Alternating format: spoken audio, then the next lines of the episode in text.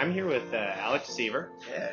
now the solo creative for the project known as Mako. So, Alex, how have you been doing today? I'm doing good. How are you? I'm doing fantastic. Nice. I'm really glad that uh, we can catch this time together. Yeah, me too.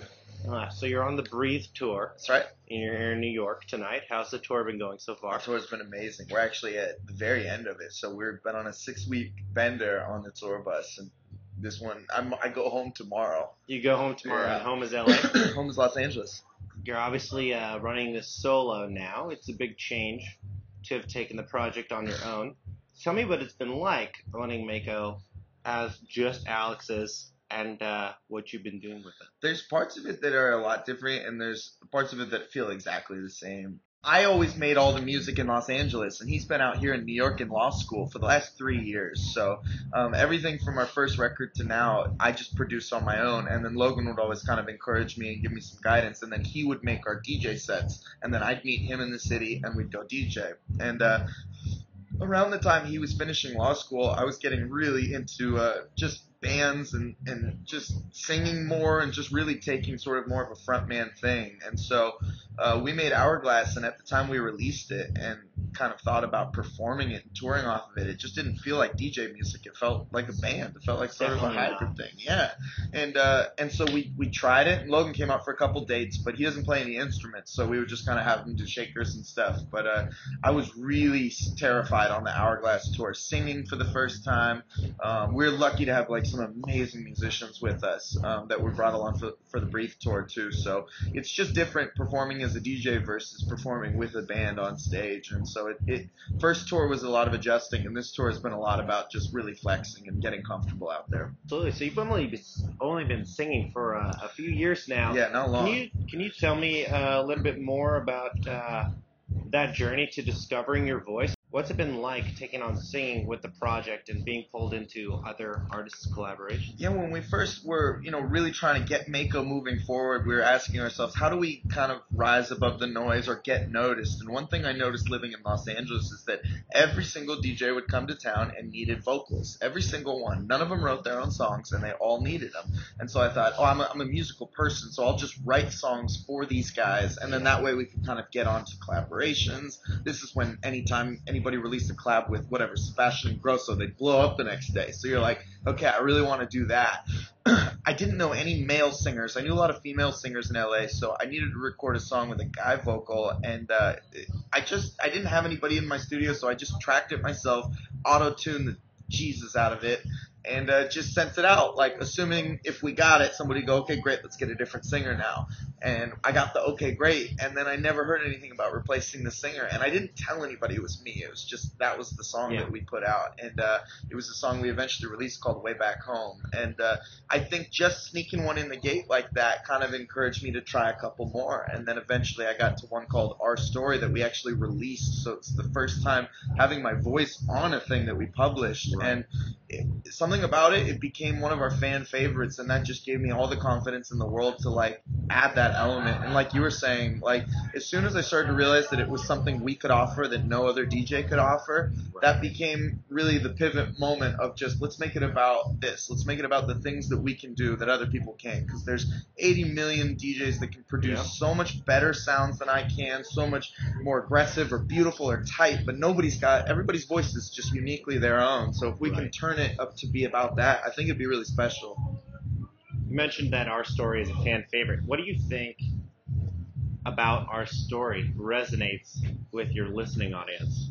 Oh, that's a great question. I mean, I don't know. For me, like, I write from what I know, and what I know is sort of like an emotional angle on innocence and, and loss of innocence and beauty and love and just all the things that sort of swirl around my own life. I didn't have a difficult life, but I had a really beautiful life, so those are the things that I write about. And uh, I think there's a universal aspect to those feelings for our generation, especially. And uh, I, I wrote that song is kind of in a style that has a sing along rhythm to it, so that Yeah. people can really kind of chant along with it. And I, I, you know, it's you you can never really write those songs on command, but when they pop up in your creative process, they just kind of end up right in front of you, and you just sort of pursue it. And uh, there was something really special about that song for me because, like I said, it was the first one we published with my voice. So having Yeah. it also connect with people still to this day. I mean, we close with it. It's one of our strongest songs. It's a really cool feeling. So I have a personal attachment to it for many reasons, but it's really cool to see other people do as well.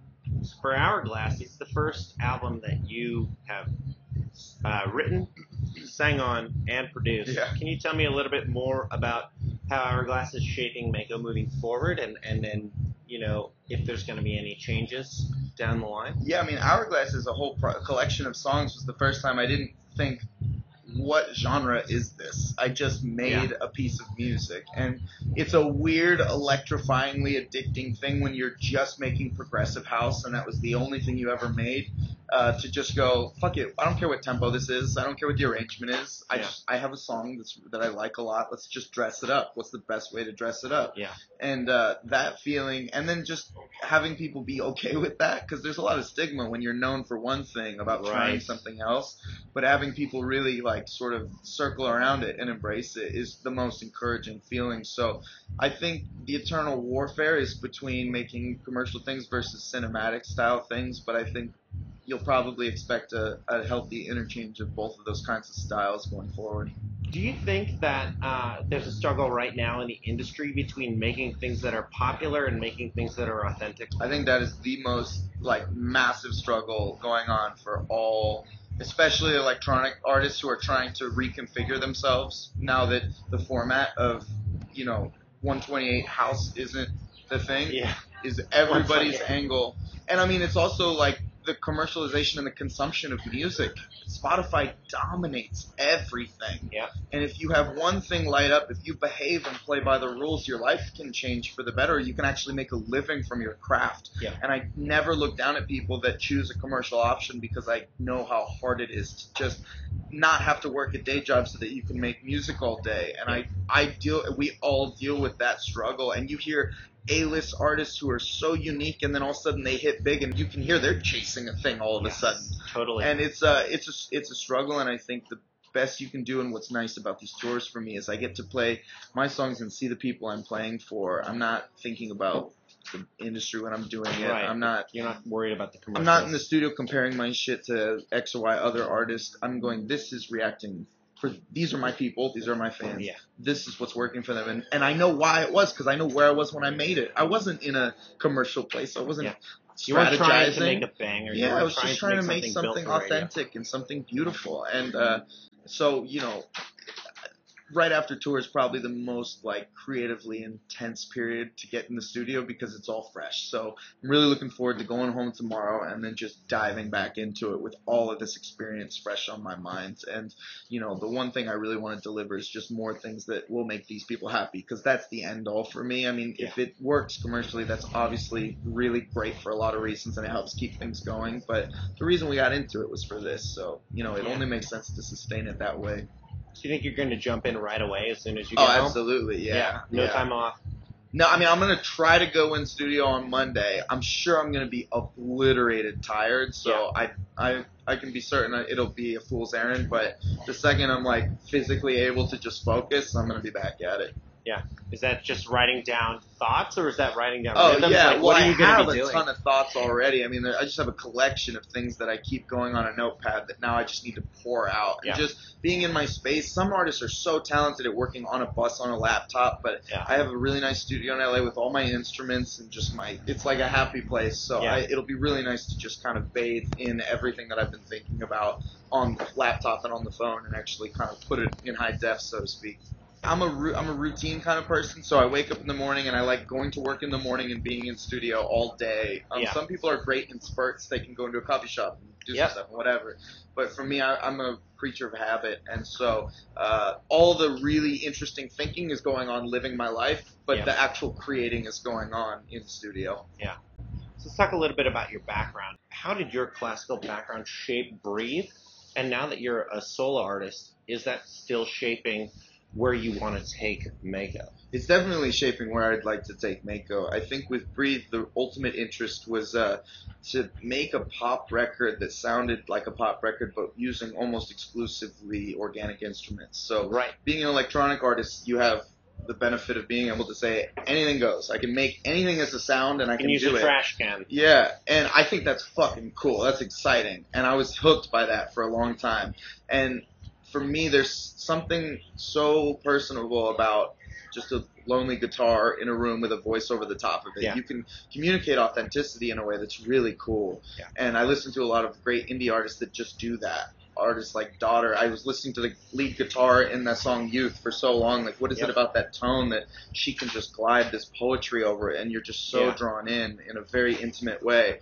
And so I find there's, there's a lot of intimacy in organic instruments, and there's a lot of humanity in the imperfections of organic instruments. So recording all those guitars, uh, all the drums by just slapping the bodies of guitars, you're not getting quantized perfect drums. You're getting crazy stuff with some sloppy fills, and my guitar playing is just atrocious. Which but you're getting all these a band. yeah, nasty slides in there, and it's just a human being doing it. But then I mixed it in a way that's very contemporary. So Yeah. the drums are super hot, the vocals are super loud, and then by the time the third chorus hits, I started to take some real chances with my voice. Like Yeah. I have this bizarre girly falsetto that can just kind of fly high, so I just let it rip. Yeah. And you know, all those little things are just little pieces of things that I love, and so I was really happy to kind of be able to tie it all together and breathe.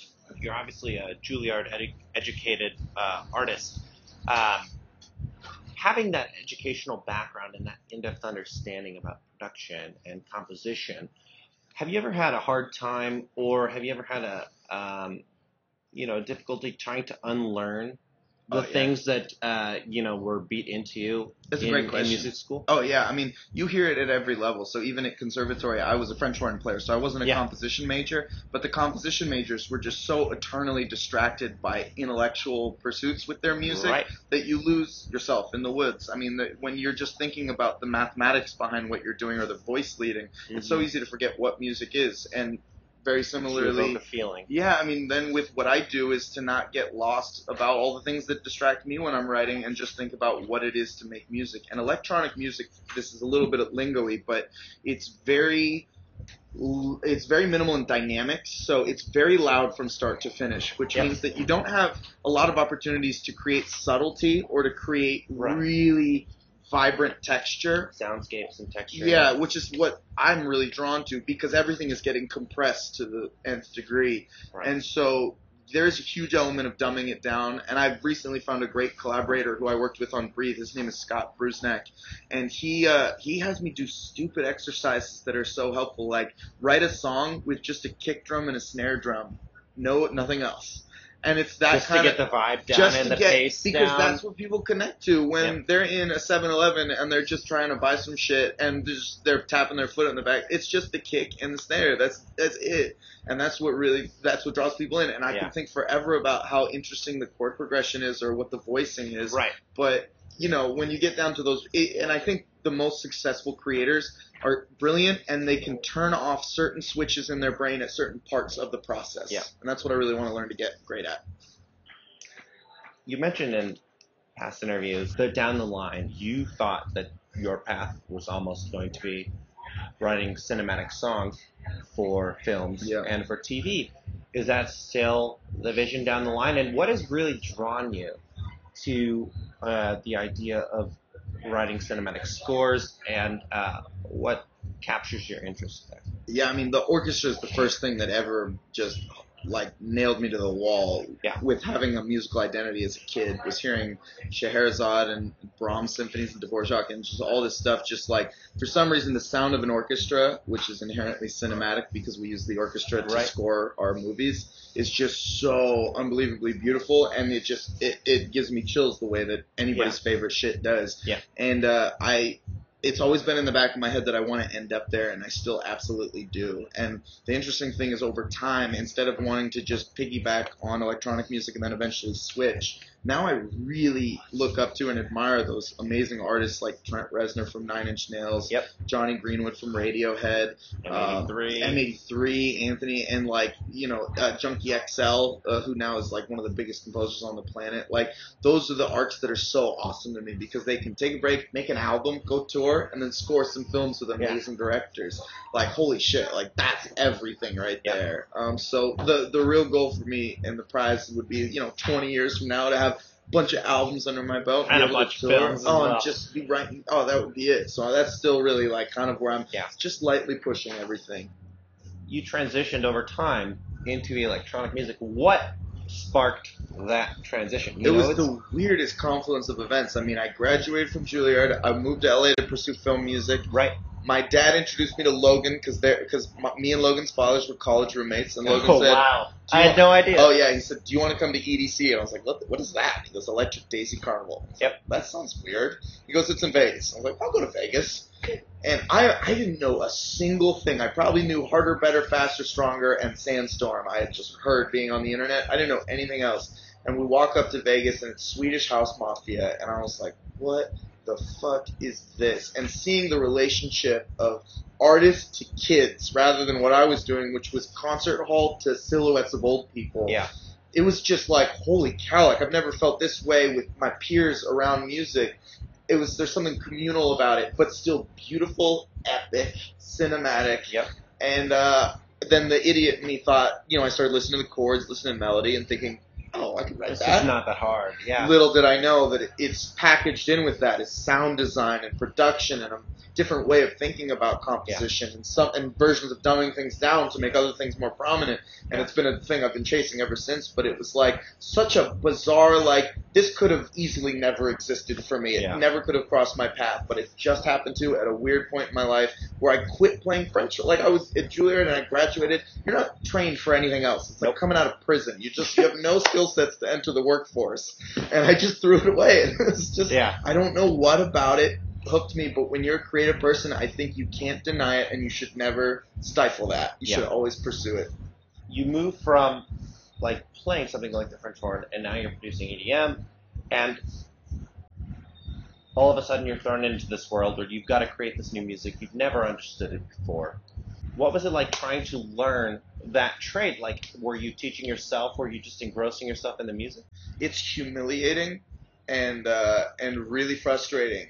And uh, when you can hear advanced levels of music, when I go to the Metropolitan Opera or go to Carnegie and see the Berlin Philharmonic, my ears are tuned to hear music. So when then you forsake whatever you're doing and start with dummy instruments, you know the entire journey how bad you are. I still hear how atrocious I am at so many things, and it's so hard not to get frustrated. Um, but I don't know what about it made it okay for me to just be terrible Yeah. and get better. I think it was just that it was so fresh and so new, and that I loved the artist I loved Yeah. so much. I mean, Avicii, Alesso, Swedish House Mafia, Calvin Harris, like all those people, I was just fucking loved Yeah. it and uh, and so I just wanted to get there no matter what it took. And having an advanced ear made it really easy to teach myself. Yeah. I mean, I can break down rhythm, harmony, melody, form, all Yeah. that stuff. I can break it down immediately. And you don't have to hear the whole song either. You can hear, I can hear it you know, a quickly. snippet, the six seconds, and you understand Yeah, it's not a it's about. symphony. It's just a three and a half minute track. The stuff that was brand new to me was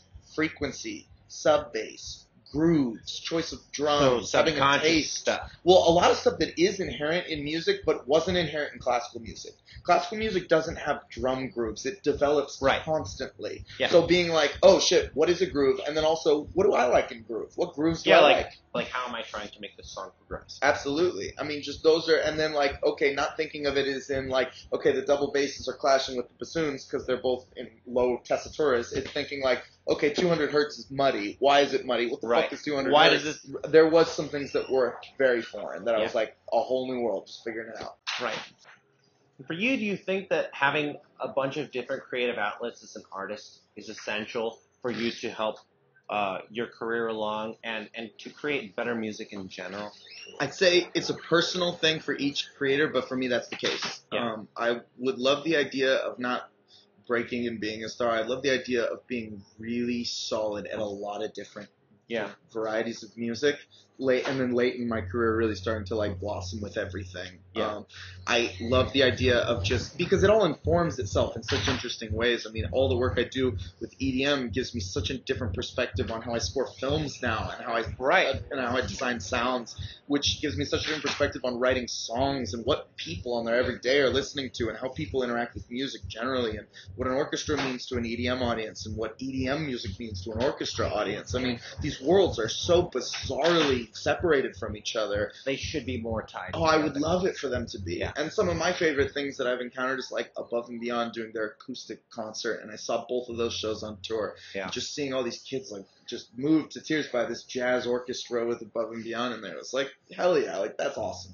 Or you think about, you know, there are certain EDM songs that pull in classical instruments like violin and cello, Yeah. and it really creates an emotional feeling about the song. And I think that some of that is lost nowadays in trying to create a song that is built for the mass market rather Yeah. than something that is like, from a sonic perspective, complex. I mean, because what can compete with a Skrillex wall of dubstep sound? It is the loudest, most aggressive thing, so it replaced punk rock for a lot of these kids, and Yeah. I totally understand it. Like, I don't. I it, music is always going to move on, and things are going to come and go from style, and I'm never that regretful. Like we've lost something. It's just we need to find the people that can create those like use a cello in a way that fucking sounds modern. It's Yeah. like anything. I mean, if, if Right. you can bring a cello and make a badass giant record, or like the way Clean Bandit uses That's like who I was thinking in my head. pop. Like Yeah. holy shit, it is so beautiful and and uplifting and amazing to listen to Clean Bandit. Yep. When it's done well, like when it's Yep. done that well, it's so amazing, and that's what's going to bring people back in and be, get people acquainted. I mean, we had a show a couple days ago where a girl Snapchatted me saying. LOL, this is my first time at a concert with live instrument. Like we're at that era now, where these Wow. kids are just growing up and they've never seen a show with an instrument. It's mind blowing. really sad. It's sad, but at the same time, it's like, well, I'm fucking glad to be the first one. That's a goal for me too, is to, to be uh, one one of the many artists out there that are just starting to reacquaint people with that stuff.